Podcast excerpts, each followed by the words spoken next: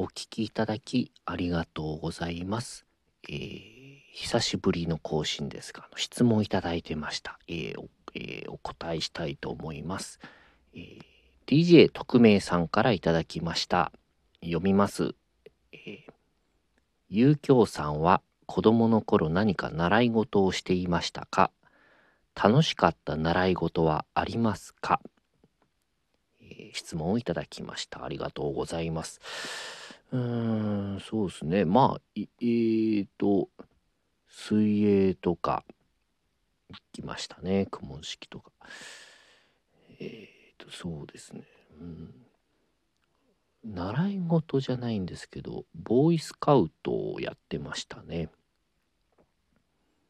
えーと、母にですね、えーサッカー、あの、サンフレッチ広島っていうところのなんか、えー子供リリーグみたいな子供クラブみたいなのができるみたいな時期でサッカーとボーイスカウトどっちがいいって聞かれてサッカーって答えたらボーイスカウトに入隊してましたね。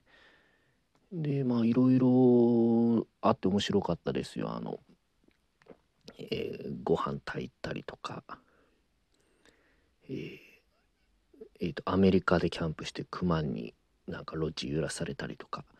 だからテント立てますよ。あの三角テントあの立てたりします。立てられたりします。あのペグ打って。はい。まあ自慢にもなりませんけれど。でいろいろ教わってボーイスカウトであのハイキングをする時にボーイスカウトってあの隊列を組むんですよね。その班で。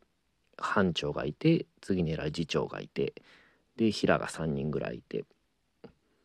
で教わったのがですねあのまあえー、と班長が一番偉いんですけど、まあ、5人いるとして、えー班長が一番前を歩くで次に偉い、えー次長っていうのは、えー一番後ろを歩くんですね。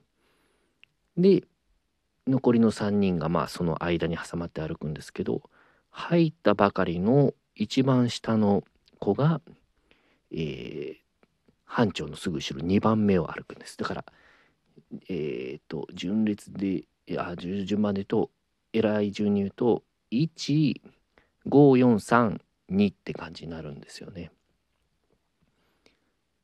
1が一番偉いとして。でなんで一番若い人が2番目に来るかっていうとハイキングをしていてこのマムシとかそういう毒蛇が出てきた時に蛇って1番目の人じゃなくて2番目を噛むんですって。だからその若い人が2番目なんだって教わりましたけどね、えーそんなことを習っておりました。